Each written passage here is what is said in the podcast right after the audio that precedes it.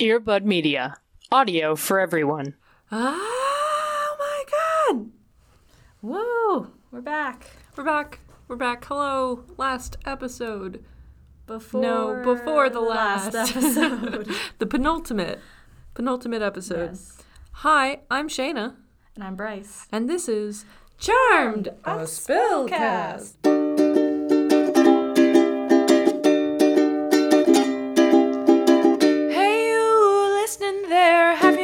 about the witches with the really nice hair and a penchant for 90s style and kicking ass and taking names when names are worthwhile and knowing how to fight like girls in this patriarchal, demon infested world?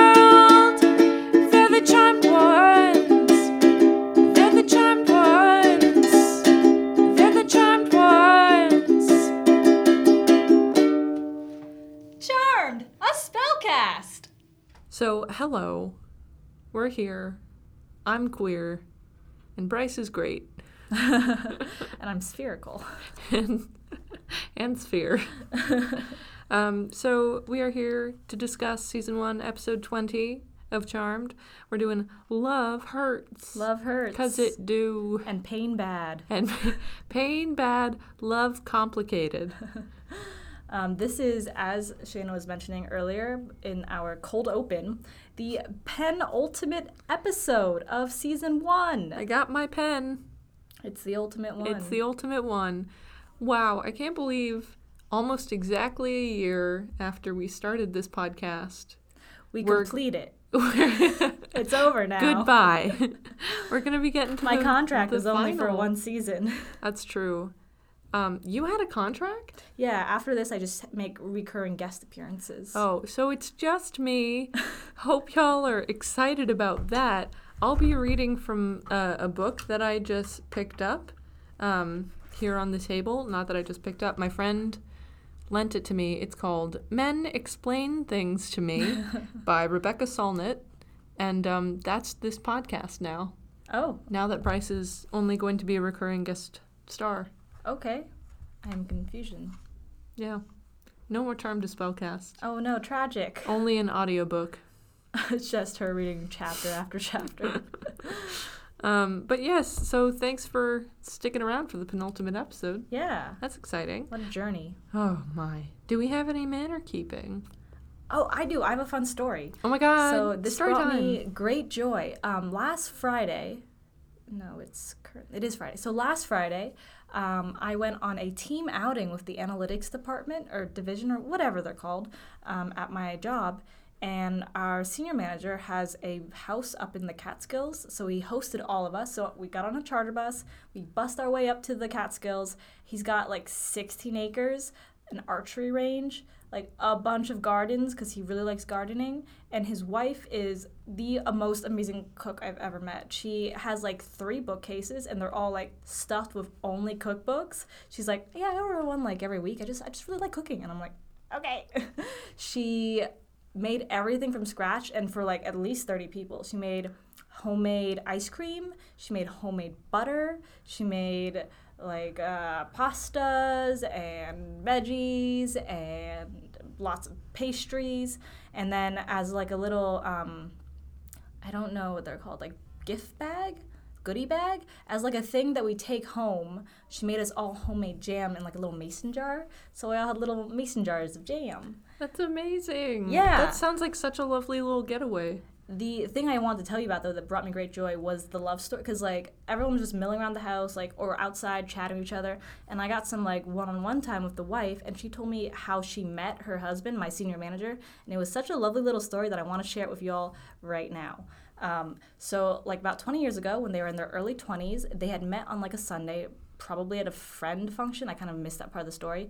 And then the next day they had their first date. The next day after that they had their second date. And then on Thursday he told her that he loved her. And then I told maybe I told you this story already. No. And then like at the end of the week, after knowing each other just a week, they moved in together. what? I know. Well, yeah. So at first I was like, mm, okay, because I am judgmental.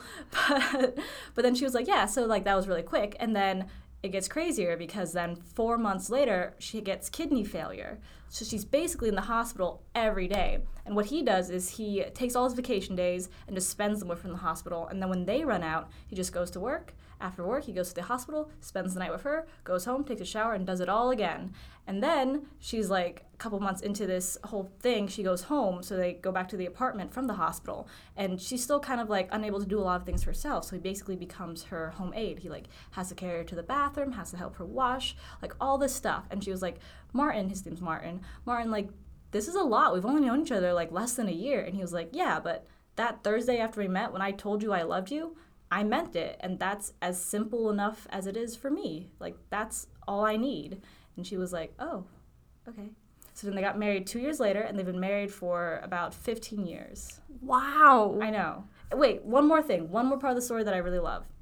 So their kid, who's a really lovely kid, he's about seven or eight. I think he's going into the third grade. He's a little autistic, so he needs special accommodations at school. And originally they used to live in the city, and it was like a really big battle every year to get those accommodations from the district. So eventually it was like, you know what? If we're going to have to do this giant hassle every single year, we're just going to move to a different district that has set up programs that are like actually cultivated and well and like pers- like specifically tailored for kids who have special needs. So they like called in an education special- specialist. Then they went around to all these different districts in the state area and they found this one school that they're at right now that had like a great program and it was a perfect fit for the kid. The problem was that it was like two hours outside of the city, so that meant that my senior manager would have to commute every week. And he was like, "Yeah, we're just gonna do it because that's my kid and he deserves the best." And that's why they live up there in the Catskills, making jam every day. Wow. Yeah, I wanted to bring some joy or share some joy because that brought me great joy. They're very peculiar people, but It sounds like it. but a good They story. sound peculiar, but like an excellent match, and also they both sound like people who know what their priorities are in Yeah. caring for others, yeah. which is very heartwarming. You've hit the nose on the head. Ouch! I personally would not want to be them because they are. I, I think I enjoy the lifestyle I have, and I like to be part of the world that other people inhabit. But I really, they're they're inspiring. mm. Why do you think they're inspiring, and why wouldn't you want to? because they don't care about other worlds. They like have their own world and they have their own ways of doing things and they're they're not self-conscious about it. Mm, that's so interesting. Really, really lovely that they were able to do this. Yeah. Like that's. Mm. Yeah. I mean, it's a fairy tale. It shouldn't have worked out. Yeah, exactly. But it no, did. it's it's a fairy tale completely. Wow. Well, sounds like you had a really interesting time getting to know a little bit more about who you're working for. Yeah. That's awesome. Yeah, thank you. Wow. Um, my manner keeping is that my mom just emailed me. Let's see if I can find the email. Hello. This is from my mom, Susan. The subject line is bralettes. It's to me and my sister. Do you girls still like these? Got a few at Costco. If interested, let me know. ILY. and it's a picture of the pack of bralettes she just got. My mom loves me. Woo! Woo! Love doesn't hurt. Love is bralettes. Bralettes. And it is good. And and so it was good. And so it was. Good. That Susan is. Susan said, "Let there be bralettes." And there were. Susan was like, Do you still like this? And it was good. Thanks, mom. Imagine if God checked in every couple of years. Do you do you still like this kind of stuff? I'll buy it for you. Aw. Yeah, I mean that sounds pretty similar actually. To like a relative who has your best interests at Oh, heart, yeah. but does not quite know what's going on in your life. Yeah. I definitely had an uncle who did not realize when I reached an age where I didn't want um, like small children toys, just because he like was very distant. Not distant, as in he was like distantly related, but like he wasn't in my life like Mhm. immediately. Yeah, exactly. but um I appreciate the thought a lot of someone like wanting to know if you want something. It's very nice. Let's see. Is there any Do you want to talk about first day of school? First day of cool, am I right? Am I right? Um first day of school is next week. yes. Yike. That's it. All right, that's the manner keeping. Okay, that's it. um, first day, last first day, yeah, last first day of school because it's my day. very last semester. For now. For yes, for a while, Okay. for a while, and Yeah. I'm excited. And Bryce brought me black and whites, which I'm very thankful for. Do you still like these? I, do. bought them for you. I do. I bought these for you, which I do indeed still like. Good. and I I don't know. I'm a little exhausted. You seem a little tired. I am a little tired. But I think I'm a little tired because this has been the end of a long work week. And uh, tomorrow I'm going to do another gig, and I'm not exactly sure what. I'm missing a lot of information on it, Hmm. so I'm just kind of like anticipating that. I okay. My my real quick manner keeping is that I'm waiting for a lot of things to finally be at a like stable place in order to say, okay, I know what I'm doing. And I have a lot of wonderful options that are coming up, but they all need to give me more information. Mm-hmm. So I'm a little tired, and I'm glad to be here doing this podcast. And then after this, I will grocery shop, I will go home, I will fall asleep for a little bit. I'm very happy about that. Indeed.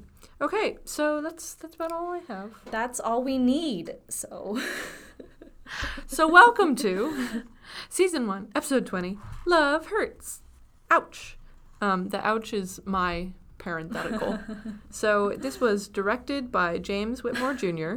It was written by Chris Levinson, Zach Estrin, and Javier Grillo Marxuach, and it was aired May nineteenth, nineteen ninety nine. amazing. The the trio, the trifecta. Yeah, come to expect them. All right, no no more dilly dallying. Let's get into it. Let's get into it. Okay, San Francisco, creepy music, walking lady with a grocery bag. Dun dun dun. And she's blonde, so she we know something bad is going to happen. and also very on the nose costuming choices. Yeah.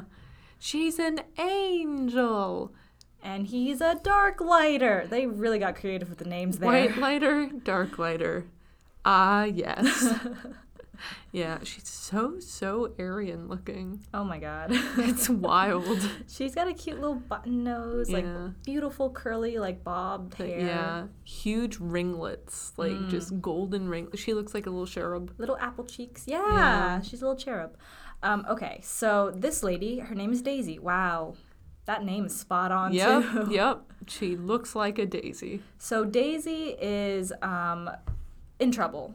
Poof, Leo comes into the picture. Did you forget about Leo? I didn't. I didn't. Never forget. I was waiting for this episode. So Leo comes back into the picture, and remember, he's a white lighter, so he's like protecting this lady, Daisy. And apparently, do we know at this point that she's about to become a white lighter as well? No, we don't know. Okay.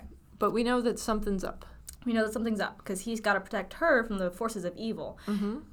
Cue the entrance of Alec. Poof. Poof again. It's Alec in his long black duster and his uh, menacing expression and also his creepy, creepy, you'll never leave me voice, and I don't like him. I really don't. His entire affectation is very. Is that a word? Affection? No. yeah, affectation. affectation very off-putting also he reminds me a little bit of um like a cross between adam driver and maybe like an nsync band member Oh, I could see that with the hairstyle. Yeah, yeah. Absolutely. He's a bit of a hulking person. yeah Like a hulking dude. He For sure. Yeah, and so he poofs up and Daisy's like, no. And Leo's like, no. and he's like, yes. And then he- Credits. yeah. no. No. Yes. Alex Smash. And uh, so this is Alec, and he's a stalker dark lighter, which we now know is a thing. I guess white lighters need their balancing half. And he is in love with Daisy, but Leo says dark lighters don't have the capacity to love. And Alec is saying, well, you know, yes, of course we do. I love Daisy just like you love Piper. Ooh, shit. Ooh, shit, we know where this is going. he said it So apparently Leo loves Piper. um yes uh, so Daisy's under the protection of Leo, which means that she is cloaked from Alec's view.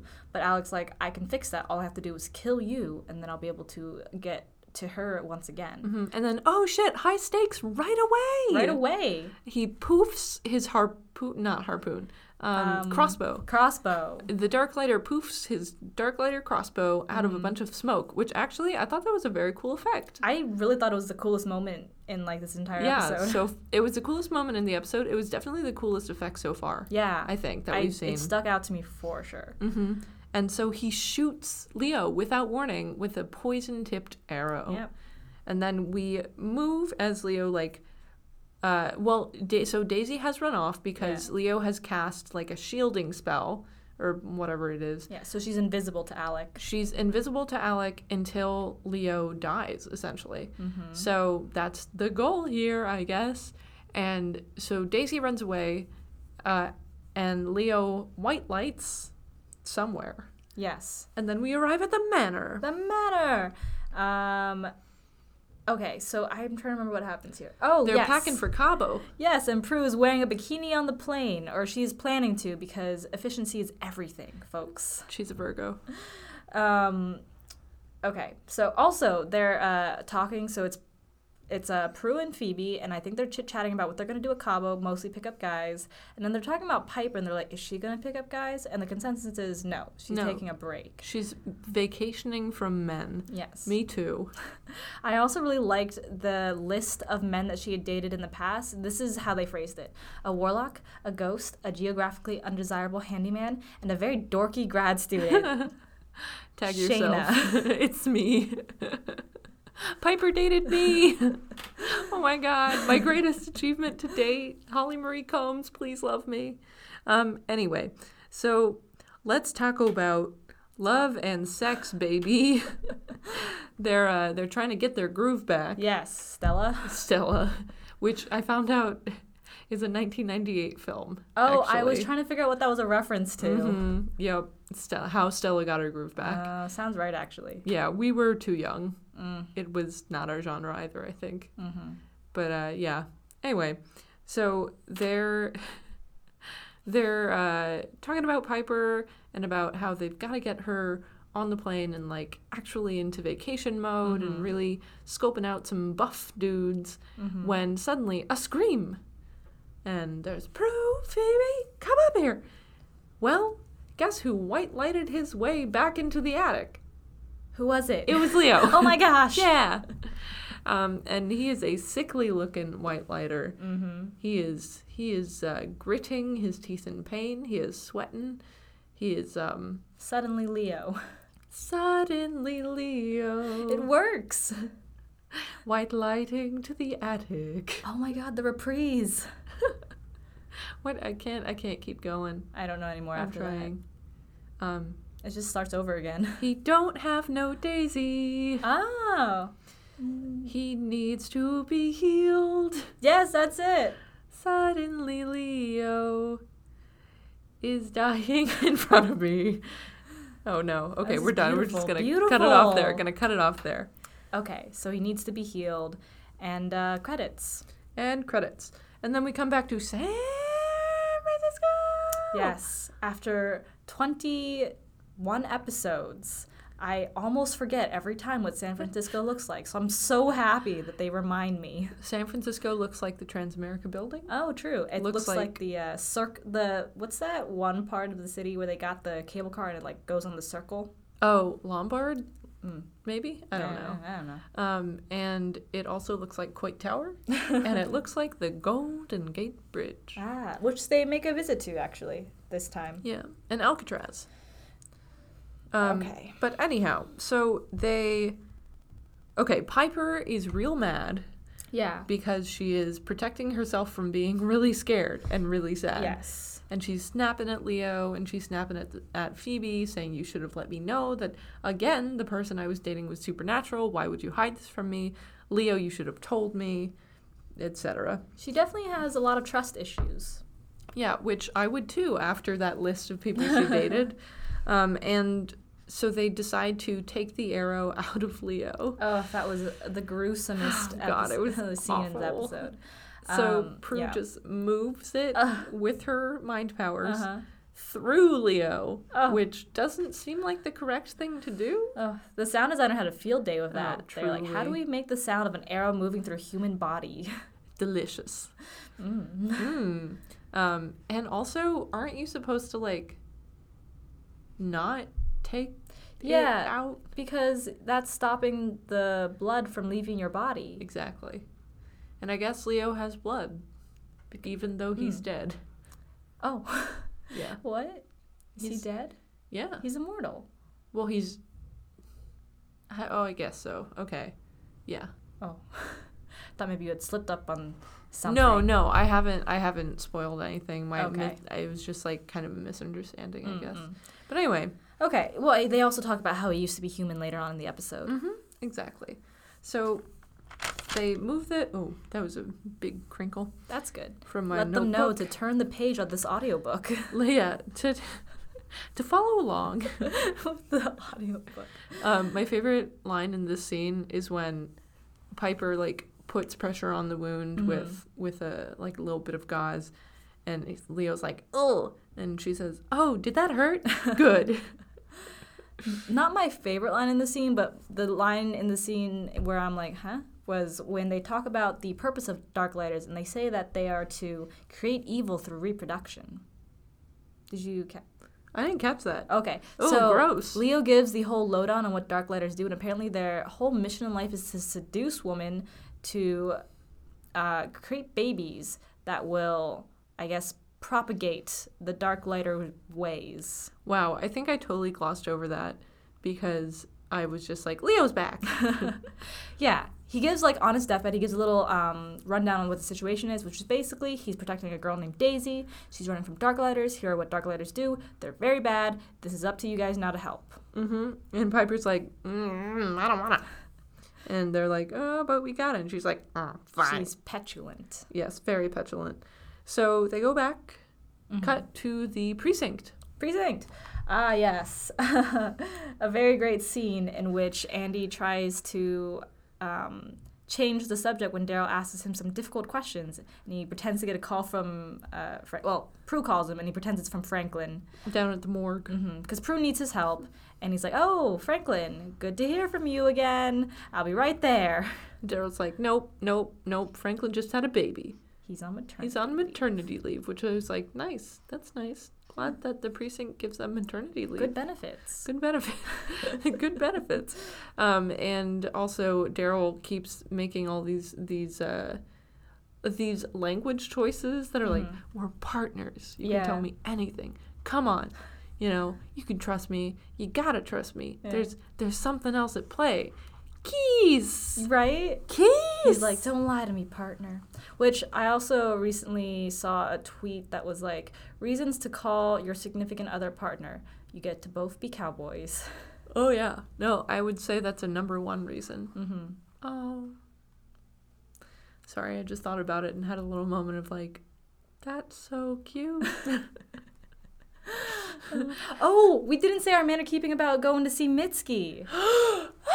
We're seeing Mitski again. We're seeing Mitski again with Oh Liana, who was on the last episode, and it'll uh, uh, uh, it'll actually be about the time that you're listening to this episode if you listen to it shortly after its release. And I've seen Mitski shows with both Bryce and Liana separately, and now we're going to see it together. All three at once. Oh my god.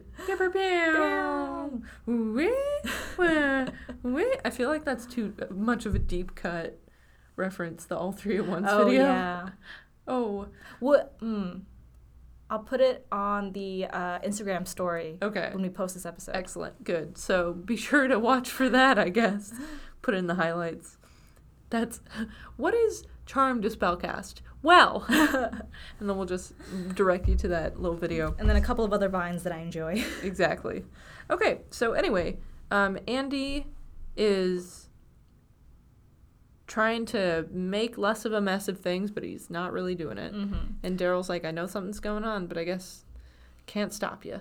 Can't stop, won't stop. So, Andy goes to meet Prue at Quake so they can talk about Prue's latest uh, adventure. And Prue's wearing a very low cut green dress. Yes, it's an interesting dress that I really like the cut of, but I don't like the color.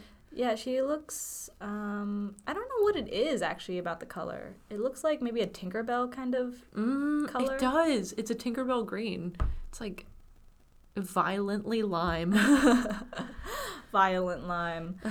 um, all right. So they talk about. Uh, I actually kind of didn't pay attention to this. they talk about Daisy, um, trying to find her, and Andy says, "Oh, you know, how do you get? Did you get involved with this person? Or like, who is this person?" And then he's like, "You know what? I don't care. It's fine. I know that you're gonna help them, and I want to help you help them." And Andy's feeling pretty insecure, saying, "You know, it's almost like we're friends again, meeting here." And Prue's like, "We are still friends," and he thinks that maybe they're not still friends. Maybe Prue's just using him Oh. um, to help. Which is kind of what we we kind of read into what Andy was doing last Mhm. episode to Mhm. Prue. And of course, Prue, Prue says that's really silly. Mm-hmm. Like, there's never been a doubt in her mind about their friendship, even if their romantic relationship has been, for her, a big struggle. Mm-hmm. Um, so Andy kind of relaxes and is like, okay, I guess Mhm. so. So I think really at the heart of it all, Andy is extremely insecure about what he means to Prue, especially now that he understands her true capabilities. And this scene, I think, kind of showed it, and also showed that Prue knows that, and they're working on patching some things. They're having a lot of good conversations within the last Mhm. couple of episodes, which is more than I can say for the rest of the season. Yep, very true. Especially with that X Files nonsense oh yeah. last episode, which tried to give Andy a backstory, but did a really like baseline job of it. I think. Yeah. We, I still don't have a I mean the I think what the writers are banking on for us to like understand um, Andy's point of view and his reasoning is they're banking on us to understand quickly someone who is just normal, who like Yeah. enjoys normalcy. Exactly. Who enjoys normalcy, but also is obsessed with the occult. So you can't have it both ways. you really can't though. You really can't. You can't have an attitude both ways. So I think this little look at their relationship is kind of like the center of Andy's uh, worries and insecurities makes more sense Mhm. to me. yeah. So- Actually, so I agree that with that. Good analysis. Thank you very much. Thank you very much. Couldn't have gotten there without you. Oh well, no, So- that's not true. Next, Next. scene. So um, this scene, I think the big takeaway is that we learned that Leo might actually die hmm because um, the poison, I guess, is designed to kill white lighters. It's irreversible. yeah, because Which the seems arrow. like a bit of a flaw. yeah, I don't know how that works. Yeah, it seems like the balance of white lighters to dark lighters then is like Yeah, completely uneven. greatly overpowered dark lighters. Mm-hmm. Um, so the arrow that he was shot with, I forgot to mention, is tipped with a poison that is Oh, yeah. designed to kill white lighters. Yeah. Um, which I personally, when he said those words, like I'm not gonna get better, I was like, wait, I'm not ready. He just got back. It's been like ten minutes. Yeah. It's and we're like, what now already? yeah. And then so he explains to Phoebe's questions that he can't actually heal himself because his powers can only be used to help other people, Mm, not himself. important. Another flaw. But anyway, flaw in the design of white lighters Um, by whoever made white lighters. I did feel the God? stakes. God, is that you? Susan. um, but yeah, yeah, definitely stakes are very high. Um, did- but okay. his what? his acting, his like I didn't. grimacing in pain and like throwing his head back and like ew Oh, it was like oh okay. not the important part of this episode. no, it truly was not the important part. The important part is that it's irreversible poison. Mhm. He loves Piper, and Piper is sad. is sad. Um, more on that later, folks. Yep. Okay, so um, the sisters have to go and find Daisy. They've gotten a uh, lock on her. I guess they found a credit. Um, or her credit card was swiped at some location, so they can go find her. So Prue and Phoebe are ready to go, but Piper's like, "No, we gotta, Gotta save Leo. we gotta save Leo. We Like we're running out of time on Leo." Yeah, and uh, Piper is flipping frustratedly through the Book of Shadows, trying to find something in order to save him. And um, the whole thing that that Phoebe says is, okay, well, Piper, maybe Leo is not our innocent. Maybe he's not the person we're supposed to save. Maybe it's really Daisy, and Leo is a goner. And Piper does her flippy flippy, throws hands up, ah! And so my OTP of this show is Piper in the Book of Shadows. for sure. I feel like they have a real good push pull dynamic. That's good. They're going to work through some real issues. They're going to grow together. Mm-hmm. And um, I can't wait to see what's next for them. but uh, yeah, so Piper is hell bent on, haha, heaven bent Ah, on saving good one. Leo. I, I also thought it was really moving when she said that because Phoebe told her like maybe he's not what we're who we're supposed to save, and Piper is like we are going to save him whether we are supposed to or not. hmm Which I think is. Oh, I can't say anything about oh, it. Oh, okay. Oh, but I want to. Anyway, it's fine. I'll just say my thoughts on it, which is that at the beginning of the season, she was so caught up in this idea of maybe like predetermined lives, or I, w- I won't go so far as to say destiny, but you know, she had this very big internal struggle of like, am I a good person or a bad person? Which I also extended to mean like, am I meant to be a bad person or am I meant to mm-hmm. do good? And I think that here she is really taken a lot, she's shown a lot of growth and she's saying like, I, it doesn't matter what I was supposed to do, this is what I want to do. Am I a good witch or a bad witch? It doesn't matter. I'm gonna save Leo. yeah, and um, right before we go to the next scene, uh, you go up to Leo, and nobody's there. Nobody's in the room. It's just focus on Leo again because we know he's in bad shape, and he gives a little a cough, cough, cough, cough. Oh, he's sick. he's sick. Call on a sick day. A cough, cough. I'm dying. um. Okay, and then we go to Daisy, Daisy. She is um is she in her apartment right now? her apartment. She's in her apartment and I guess we can just skip straight to the part where Alec bursts through the door, yeah. which is um frightening. I found you because Leo's shield over you is weakening, which means he's dying. Mm, He's dying. And soon it will be just you and me. She also like throws a vase and it like shatters five feet away from where his head She's was. She's got real bad aim. he doesn't even move. He doesn't even like try to duck or flinch. He's like, oh, it's going that way now. I wonder if that's how white lighters are chosen. People with such bad aim they cannot even hurt a dark lighter. Um, and then we hear knocking at the door because the landlord hears all the commotion and he wants to go figure out what's going on. and here we have some more Asian representation. I was just thinking that, and he dies immediately. only to die only for death. viciously. Um, which I guess our biggest Asian character in the series thus far was a dead person. Yeah, John Cho. He was a jost. A Jones. a John Chost. Uh, yeah, a Colin John Chost. Oh my god. Um, Gross. grossed. Gross. Um, all right, that went too deep. So um, he answers, or Alec the Darklighter answers the door, grabs the landlord, pulls him in, and then kills him before um, For Daisy's no eyes. reason. Yeah, but she does take that time while Alec is preoccupied with his murder to escape through the window. Yeah, good for you, Daisy. Okay, and then we go back. Oh, oh, no, no, no, no, no. Yes. Um, so he- she escapes just as Prue and Andy burst through the door, Ah, yes. and Prue does a little swipe with her with her hand, and her power really like kicks that white lighter off, of- or sorry, the dark lighter off of his feet. Yep. smack into a wall. Smack into a wall, and then he disapparates. He dark lights away. dark lights away. These little trail of little Little smoke, little glob- globby smoke. globby smoke. Um, and Andy's like, wow, wow, wow, wow, wow, what? what was that? Oh, what? Uh, what? And Prue's like, welcome to my world. Dramatic. I love that Prue's powers are evolving to her hands. I think it's so much more fun when she just gets to like really put her back into it. Yeah. That's physical acting for you, everyone. Yeah, that is that is some physical acting. Very Um, impressed, for Shannen the Doherty. theater. For the theater. For the back row. Act to the back row. Act to the back row. Act to the back of the house. Swipe. it's great. I love it. Um, okay. So then we cut back again to the manor where. I hear rhyming. oh Uh-oh. yes. So Phoebe hears rhyming because Piper's found a spell. Mhm. It's a pel. It's a pel. It's a spell to switch. A. Pell Grant. It's a pel to pitch powers. It's a pel to switch. It's a spell to switch powers. Now I can't do it. Yes, you can. I believe in you. It's a I'm spell pretty sure to that like switch. face desk was audible too. uh, head desk. Um. Okay, I got this. It's a spell to switch spout powers. Try one more time. It's a spell to switch powers. Yay!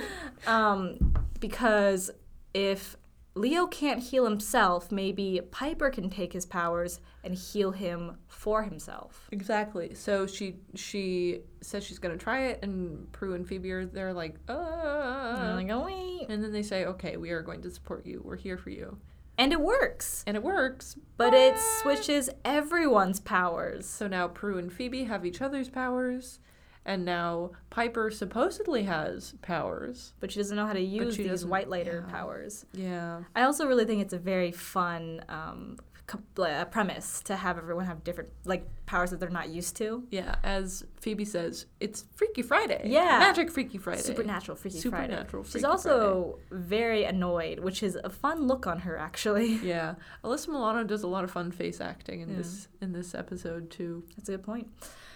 Okay, so get Daisy and heal Leo, all using a different power. That's what's got to happen next. All of it. Somebody get Daisy, somebody get Leo, somebody get your man. and uh, Piper goes over and is like, okay, now heal. and heal.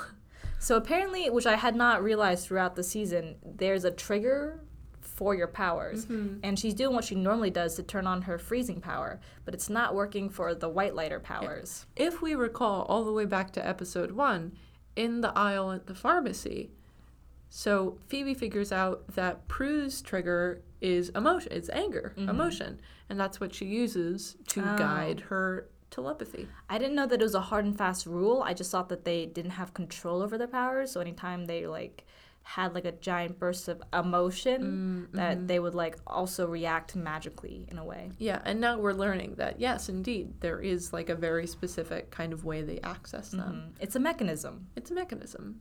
It's the the switch. And the swell switching power. Switch. it's the switchy switch. Um, I've also I I realized that my sense of humor is just saying words wrong. Your sense of humor is saying words wrong. My sense of humor is things in places they should not be. so there you have it, folks. Masterclass in comedy. there you go. Forget the rule of threes. That'll be nine ninety nine. It's the rule of fire hydrants. It's the rule of saying a phrase but switching the consonants of the beginning parts of the phrase of the word in of each word in the phrase. Incorrect alliteration. Mm, that's it. Yeah. Big fan. Okay. So they have found Daisy through credit card detective business. Mm. She bought a bus ticket not 20 minutes ago. And so they're going to go find her. But uh, Piper is staying with Leo. Yes. Um. Okay. Uh. Meanwhile, Internal Affairs is talking to Trudeau. Yeah, it's kind of boring. Uh. Well, the only interesting thing is that he turns in his gun and badge. Yeah. Andy says, screw you guys. And I thought, here on network television? My God. My gosh. What will they say next? Clutches pearls. Oh my god, I was okay. I was talking to a much older person who is a mentor of mine and someone I work with, and he was saying how frustrated he was with someone who's like supposed to be letting him be a project manager. He said, "Well, I couldn't help it. I just I swore at her on the phone. I said I said, "Jesus Christ." Jesus Christ, Carol! You can't Yeah. just be like that. exactly, which was amazing. Um, I also really like the scene because my favorite trope is turning your gun and badge. Fine. Puts it down. Uh, I one day hope to be a cop just so I can turn in my gun and badge. I one day hope you are like given the ability to do that, but with like a water gun. Oh, and like a little i don't know a little badge that says like sheriff of yes. Bobst library or something like that There was definitely um, a character, or there was like a series that one Viner that I really liked back when Vine was a thing used to do, and the series was like uh, cops, but they're kindergartners. and it's that kind of humor. yep yep that's the only good cop Yeah, kindergarten, kindergarten, cop. yep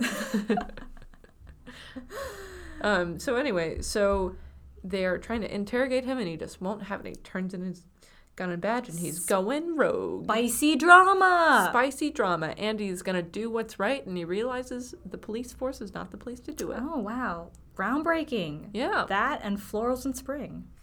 Bus station. bus station, Daisy is trying to get away. She's trying to buy her ticket still. I I don't know. Timeline's off. Weird.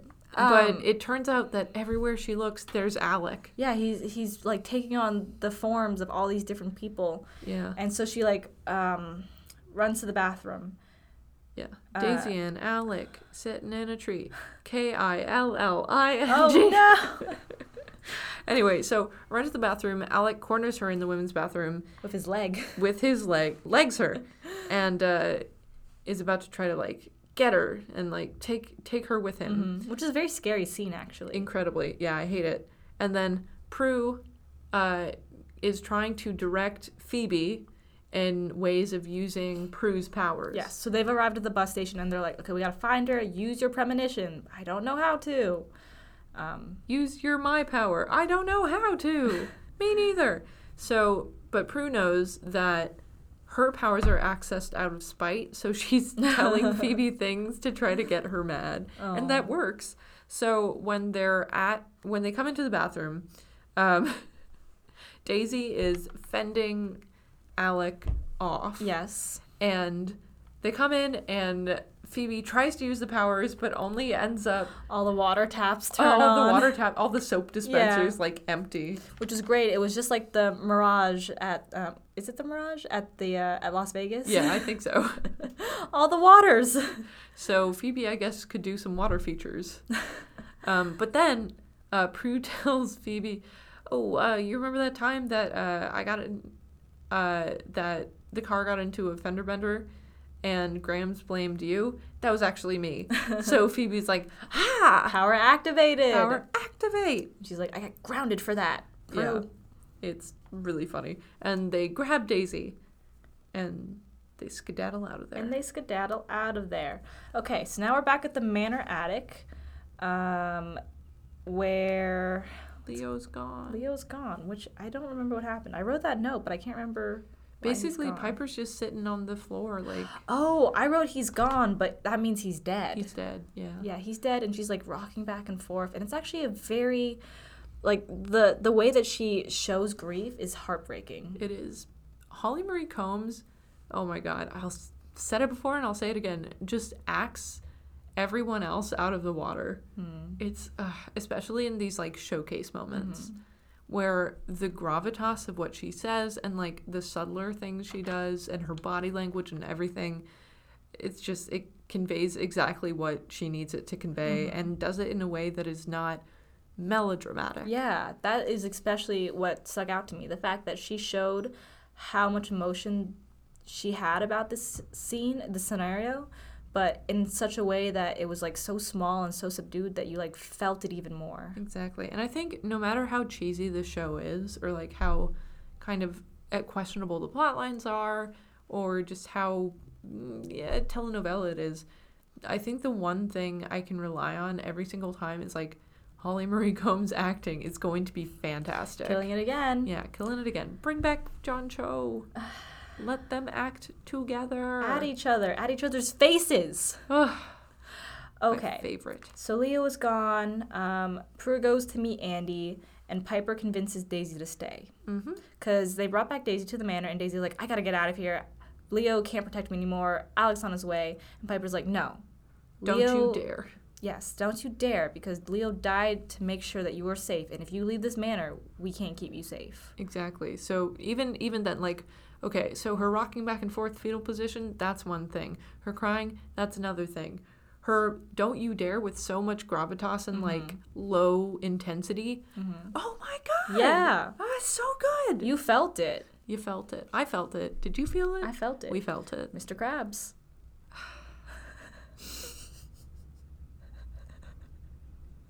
That is entirely outside of my visual reference, but I Oh. know exactly what you're saying, and I hate that I know. All right. Okay, so we move on to Prue and Andy sitting in a tree.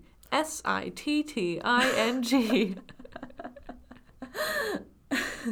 There's a theme. She said what she meant, and she meant what she said. It's true.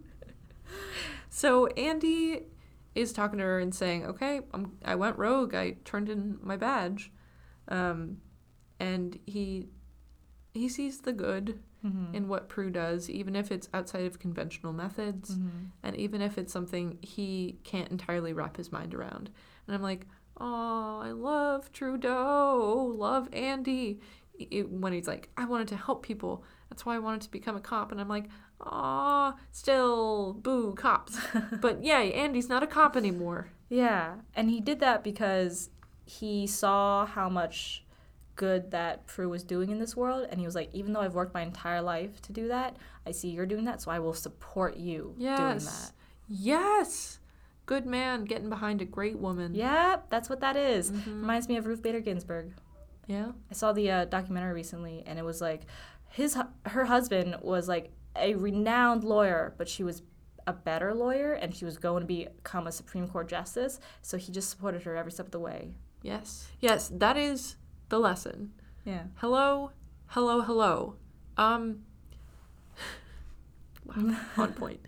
So, uh, very brief aside is that I am reading this book called Men Explain Things to Me, and it's about this really renowned author, Rebecca Solnit, who is her the the preface she gives to this book of essays, um, is that there are so many men, not all men, but like there are so many men who assume just because they are men that they have authority and knowledge that is far that far exceeds a woman even if they know nothing about the mm-hmm. woman.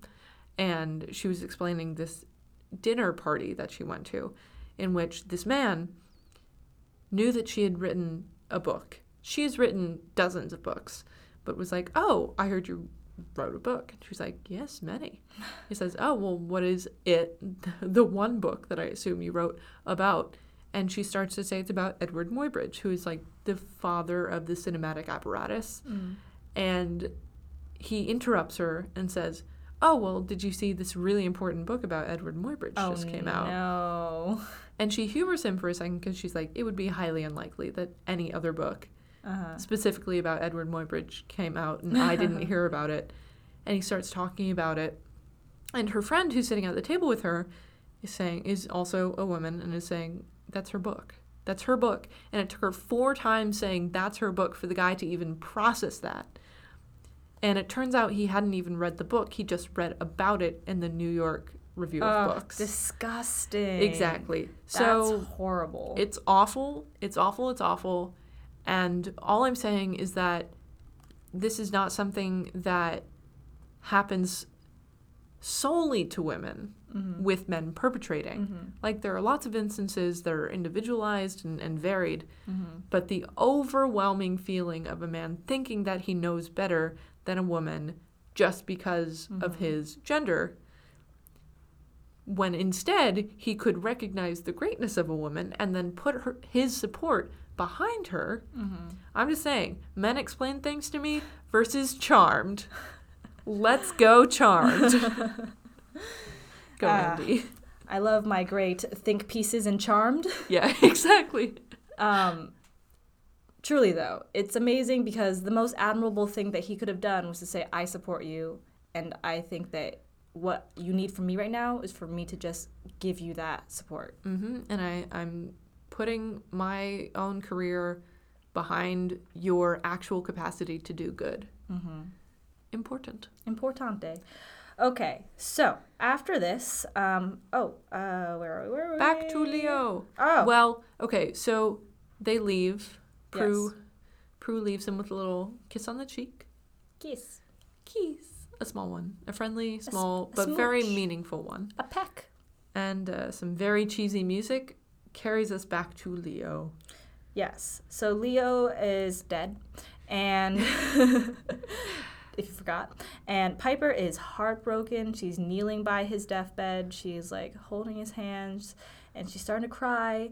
And she's, and so one of the last things that Leo said to her before he died was, "I love you," and she couldn't say it back. She was just sad, and also we don't. She was still angry, so we don't really know if she was ready to say it yet. Um, but in this scene, it, it's like there's nothing, she has nothing left to lose. So she says, I love you too. Um, and she cries, and the power is activated. The power is activated. The power is love. is Lou. That's the power. She of loves love. him. Oh, it's so cute. So she's like, I got it. I've got it. So she starts to like um, move her glowy hands around to bring life back into Leo, him. I love you. Do you hear me? I love you. oh. And he's like, Oh, Piper. He heard. He He knows. They love each other. They love each other. so much. And Leo was like, So I couldn't tell you that love is the trigger, but now you know. Why did it take you so long to say it? Or, yeah, to like recognize it? And Piper was like, I was afraid that if I admitted how I really felt, it would just hurt a lot more when I finally lost you, which is relatable. Mm-hmm. It is relatable. It's like, it's one of those things that I think a lot of us don't want to admit we struggle with, but is very present in relationships, is extremely p- present, I think, in when you want something very badly, is that you're not, you're not really in the space to admit that if you did not get this thing or if you did not hear the answer that you needed to hear, it would crush you. Yeah. And it's so difficult to be vulnerable and to put yourself in a place where the loss could be significant. Mm-hmm. But Piper does so in order to save him. Yeah. Better to have loved and lost than to have never loved at all. hmm And she brought him back, so love not lost. Yeah, exactly. Love doesn't hurt everyone. no Everything's love lost. fine. No love lost. It's fine. Good game. Good game, kids. Um, okay. Oh, uh, so that's hap- that's happening. That's very nice. Um, and then they rush downstairs to meet up with the sisters, give them the news. Um, Daisy's there as well, and then suddenly Alec is there as well. Shoot. Heck! Ah. Oh Jesus Christ! And grabs Phoebe. Or no. Prue. Grabs Um, Prue. grabs right? No. yeah no Piper. Grabs Piper. Oh my god, it only to- took me all three of them to get it right. You're like my mom. Oh. It's uh. I am your mom. Yep, she goes through my brother's name first, my dad's name first, my guinea pig's name next, and then my name. Something your mom and I haven't. What's your Um, guinea pig's name? It was Rocky. He died. Rocky. Yeah. Oh, R.I.P. R.I.P. Rocky. Cute. The um, what's the song from Rocky starts playing? Do do do. That one. Do do do do do do. Do do do. R.I.P. Rocky. Anyway. Okay. So um, Alec takes Piper hostage and says that he wants um, Daisy to come with him. But no, she's not coming. She's not. And then through the door comes somebody else. Prue? Prue, it is Prue. It's Prue. And um, so So it, Alec throws Piper at them. This is my favorite tactic. Throws Piper at them and then snatches Daisy and poofs out of there. And Prue's like, Phoebe, stop him, because Phoebe's the one with the active power now. And uh, Phoebe's like, Ah, That's a lot of pressure. yeah. Can't Uh, perform. So she can't do it, and uh, Alec gets away with Daisy, and now they're all stumped. What to do next? Back to square one. And fade to black commercial break. And then they come back. And we're back. And Leo is trying to coach Piper in how to locate Daisy. Yes. He's too weak to do it himself right now, so better to just everyone keep the powers that they currently have and teach um, Piper how to use them. Oh, actually, okay, something I would like to say. I would like to commend the writers on this premise of the switching powers and the reason it has higher stakes. They actually I think they did a really good job with the logic of this episode. Oh, yeah? Which is not always something that I think for Yeah. Charmed. Okay. But I think there were a lot of like very logical steps in terms of okay, this is the reason that this is a problem and this is the reason that we can't sort it out in the most like straightforward way. Mm-hmm. Why we need to take a circuitous route. I get it. It's less contrived this time around. I think so. I think they're really kind of getting into the swing of things. nice. The trio, they're they're in the they're in their groove. Stella, Good job, boys. You're trying your best. you did it. Okay. So they um So Piper does find she, Daisy. she locates Daisy um, Immediately is like, I know exactly where it is in Golden Gate Park. So I'm like, my God, how do these gals know everywhere? Um, okay. I guess San Francisco is pretty small. So then we cut to the Golden Gate Park where we can see Alec dragging Daisy to uh, her death, apparently. We don't like this. because apparently Alec loves Daisy, but he has to kill her. Yes, and he has to kill her with flames. I know. This was ridiculous. This is like his whole vibe is very se- serial killery, which I guess Yeah. is the, the thing of the Dark Lighters. exactly. But they're like, I love this thing, so I must kill it. I must own it. Yeah, and something it." he says in the previous scene is, "Do you still think I'm incapable of love because I love Daisy so much that I'm going to kill Piper?" And it's like, y- yes, that's not how that. That's not love. That's obsession. I think that that word doesn't mean what you think it means. Exactly. Dark Lighter guy. That word. I do not think it means what you think it means. um, yeah, so there's definitely this like.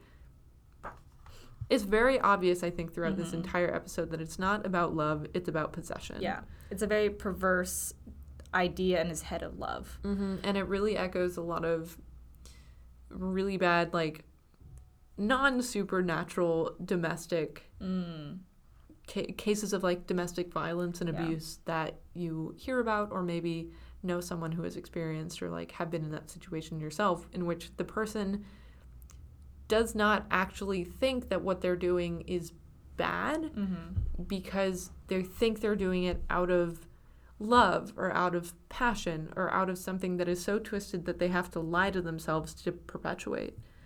And uh, that's no good. That's some real talk right there. That's some bad shit there. Bad shit. And I, I do wish that we all had the charmed ones in order to take us out of those abusive situations. That would be Defenders of the wonderful. innocent. hmm Speaking of, um, the Charmed Ones fly into action, and they arrive at the Golden Gate Park just as Alec is trying to do his murder. Um, Murder. murder, because he has um, the touch Glowy of death. hand. he has another glowy hand. Yes. Like Leo does, except this one grows uh, glows red hot. and it kills people instead of heals them. It burns them, burns them dead. Um, so, what's the what's happening here? So what's happening is that he has Daisy, but they grab Daisy Oh yeah, somehow. I I don't know. They, like- how. They like uh, get him on one side of something, and they grab Daisy, and uh, or like she's thrown down on the ground or something, and he's going to kill them. So he does his little glowy red hand, and then Prue switches their powers. Yes, she does the rhyming spell, switches their powers, and now um, she has the glowy red hand of death of death. and anger. And she's and she as soon as she gets his power, she's like, "It's hate. Oh, hate, hate. is his trigger." Hate is the trigger, yeah. So Um, hate him with s- all of your being. And she was like, "What I shall do." So she, um, uh, oh no, it's uh, Phoebe who brings him closer to the glowy hand of death that Prue is sporting, and um, it's kind of like like gruesome to watch because it's like a very slow death. Like he is slowly telekinetically brought into her arm like she doesn't even move it's just like her arm sinks into his body and he turns into a skeleton before their very Yeah, eyes Burns his flesh away so you can see his rib cage. mm-hmm. That's fun. yeah that was a lot and then just before he dies they say the spell once more so that their powers can switch around to the right people hmm So now everybody has the right powers.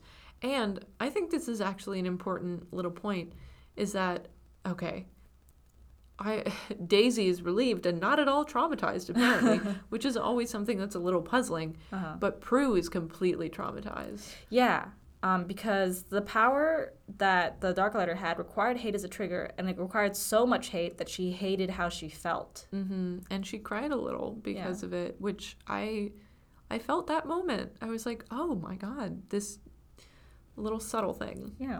And I never really think about it because I guess I don't really hate people that often, but hatred is an exhausting emotion. hmm It truly is. It like it takes so much to keep it up. Yeah. But also, her trigger is anger, which Is similar. also exhausting. Also exhausting. Hers is like spite, Oh, okay. and his is just pure hate. Mm-hmm. So hers hers is for somebody saying like you can't do something, Mm-hmm. and his is telling people that they're shit. I'm curious, did we ever learn what Piper's trigger was? I don't think we have really. Okay. Oh, that she's scared. I think it's when she's scared. That's when she Oh, freezes that's people. good. That's really good. Yeah. So she's like when she's like anxious or nervous. Oh. And what's Phoebe's? Phoebe is learning to control hers, but what's Yeah. her? I don't know if we got it. I, I think a lot of times it's just when she touches something. Yeah, it's just when she touches something and she sees who they need to save. Yes. And it's so it's not so much that it takes a lot out of you to produce it, but when it is produced, it takes a lot out of you. Mm-hmm. Like it affects you, not you affect it. Yeah, exactly. Um, I I was also thinking about like what the about the emotion of hatred, and it's definitely like a an emotion that really ups the blood pressure. Like it, it definitely I don't know if it definitely does, but it feel I feel like it produces like high cortisol levels. You definitely feel like that fight or flight response. So I can see how that would be like something that is not fun to keep up beyond just the mental toll of being like I hate, I hate, I hate. Yeah, definitely. Physical toll as well. Good point there. Thank you. Science. Science. Okay. Science. So, Um, okay, it was kind of a cool death though. Uh, just because they're uh, because the way that Prue was, she was like, "Bring him closer, Phoebe. bring him to me. Yeah. yes, that Because was Phoebe awesome. with the uh, telekinesis was like, okay, brings him in. I got him. um, okay, so yep, wham blam, thank you, ma'am. Uh, and then they start to head home, and Phoebe's like, I want my power back. Also, by the way, yeah, which is just great. just saying. Yeah, Please. We talk about that later. So back at the manor, Leo and Piper are cuddling. Leo and Piper sitting on a couch. C R Y I N G. Ah. No, that's me. That's what I'm doing. yeah, exactly. Um, okay, so Leo gives a little more backstory. Apparently, he went to med school back in the like 30s, and then he decided that he was going to quit and join the World War the World War II efforts as a medic. And the last thing he remembers from that life is like there being a giant explosion or something while he was patching up some guy, hmm And then a white light. and then a white light, and, he was surrounded by white lights. Whitelighters. And they offered him immortality and the chance to help save and guide special people like Piper. Mm-hmm. And he says he's never once regretted that choice until he met Piper and he realized he wanted to be with her. This was a hard breakup scene to watch. Mm-hmm. because they both love each other and it's not that they don't want to be together it's that circumstances their destinies i guess require them to not be together And Leo was saying that he can become human again, right. Which is huge. And he seems like he would do it too, that's true. And he was like i will do it. Just give me the word to uh, piper. Which is so much pressure on Piper. and piper's like i want you to do it but i don't want you to do it for me because your life goal i mean your life's mission will be impossible and that's what you're meant to do Exactly. So they're both making giant sacrifices to do what they think is best, which is help people and enable each other to help others. mm-hmm. So very sad, but but it's not closing the chapter. ooh I don't think it seems like that either. I feel like it's it's planting this thing with Leo being able to become human, like just Mhm. this premise that it doesn't feel like there's any sort of a close to Yeah. it. It is definitely a disappointing ending to this episode though Mhm. Cuz of course you want them to be together. yeah Like I I'm definitely more invested of course in Piper than I am in Leo. mm-hmm. Um but I do think that well they mean yeah I mean they mean so much to each other. Yeah. I mean, the whole, the audience, the viewers are more invested in her because we know more of her mindset and we know, we just know her better than we know Leo and we, we we want the best for her. Exactly. Okay. Okay, uh, back at it with the internal affairs. Infernal affairs. Oh, true. Yeah. Okay, quick lowdown. So Darryl's meeting up with Andy because even though Andy is suspended from the force, Daryl still wants to talk to him and like figure out what's happening. And Andy's like, "I'm protecting Prue," and Darryl goes, "I really wish you hadn't said that." Meanwhile, Internal Affairs are in a car across the way. This is happening a lot at a construction site, and they're trying to listen in on the conversation with their like um, mic thing. I don't know what it's called, but it's supposed to detect sound. So they're trying to like aim it at the conversation and But it's just not working. and then the guy behind the wheel who's like holding the mic trying to get like a get a good listen on what they're saying is like oh, i wish i could read lips and the other guy goes oh he's protecting prue halliwell and then the guy with the mic is like what? And then he turns to look at his partner who has glowy red eyes. Screaming demon. i was actually startled. I was like what yeah, yeah, I didn't see that coming, huh? i know i was like so spooked. And it was also like a very scary image just someone with all red eyes. Yeah, he was scary as hell. yeah. And he screams and like it's like a high high pitch Yeah. like lizard scream or something. I don't know. Uh, Screamy demon. Oh, when we were um, at the 54 Below concert and um, Bonnie Milligan pulled off that super high note, I think that Robbie, uh, that's the host, Robbie Rozelle, had like a really great um, couple of jokes that he did. He was like, wow, that was so high. I like heard a garage door open. That's pretty um, good. and apparently, I looked it up because I didn't notice, but apparently, like garage doors are opened by radio transmitters, and radio waves are on a very high frequency. That is a deep cut joke. I know. I was like, how did he know that? He was doing some Wikipediaing. I think. Um, but yeah, anyway, and then so he kills him or something. Or knocks something. him out. Yeah. Maybe his eardrums burst. So there's more to it than we thought initially. Ookie spooky. Ookie spook. Spooky. it's almost Halloween. I'm so excited. Oh my Um, gosh. One more month. What a month? No, two more months really. Yeah. It's almost It's almost Halloween. so we cut from that scene. mm-hmm. Um, To so obviously something's gonna happen in the finale. if you like pina coladas And get God in the rain. and just getting them out of your fridge. If you take pineapples out of the fridge and you say, "My God, we missed Cabo and everything because we're working witches." Um, okay, so Phoebe and Prue are mourning the fact that they missed their Cabo weekend, but they celebrate or they decide to um, make up for the best of it. Wait, is that a phrase? Yeah, make make the best of it. Make the best of it by make. I was trying to say make up for it and make the best of it at the same make time. Make up the best of it. Make up the best. um, and make pina coladas at home. Mhm. And they have a good talk about how Phoebe act actually want wanted her power back because she mentioned that earlier. Because she used to not want it. She used to want to have more of the active power. Yeah, Um, and it's really showed again how much these characters have grown. absolutely. And they have a little staycation. Yep. Um, Prue once again talks to Phoebe and says, "I respect you. Like what you do is admirable and amazing, and I think we take you for granted." I love this pair. They love each other. it's a good it's a good um like uh i don't know you know how sometimes when you watch a show and they like pair up characters that normally don't see each other that often Mhm. or or like they're side characters that like are usually in different parts of the show Mhm. I, I like I like to think of it as unlikely animal friendships, which this is not because they're Oh, sisters. But yes, Yeah. but yeah, definitely. What would they be as animals? Ooh, I feel like Prue would be like a puma, oh, that's so good. Pruma a puma. and And Phoebe. Feel like Phoebe would be either like a little house cat, Oh, like a little house cat, like climbing over the puma. oh yeah, yeah. Hey, yeah. big sis. Hey. Yeah, Actually, I think that would be cute. that'd be so cute. Yeah. Yeah, and they love each other very much. And then the last thing that they talk about is how they still have to like deal with all this shit that went down. And Prue goes, but problems are for Monday mornings, which I Mhm. felt deep in my soul. I did too, and I think it's actually also very consistent with how these episodes have been written, in which like they still have time to sleep Oh and wake up and deal with things the next morning, hmm which is very funny. Um, so yeah, And I, I also think it speaks to a lesson that we could all take away from this, which is that you should have a good work-life battling demon balance. Um, Yeah, and there are some days where you should just take for yourself. Mm-hmm. and have your pina colada in your kitchen. Yeah, Wow, we did it yet again. It's over now. Stella got her groove back, and uh, so did we. So thank you so much for listening. Mm. Do we have any final thoughts?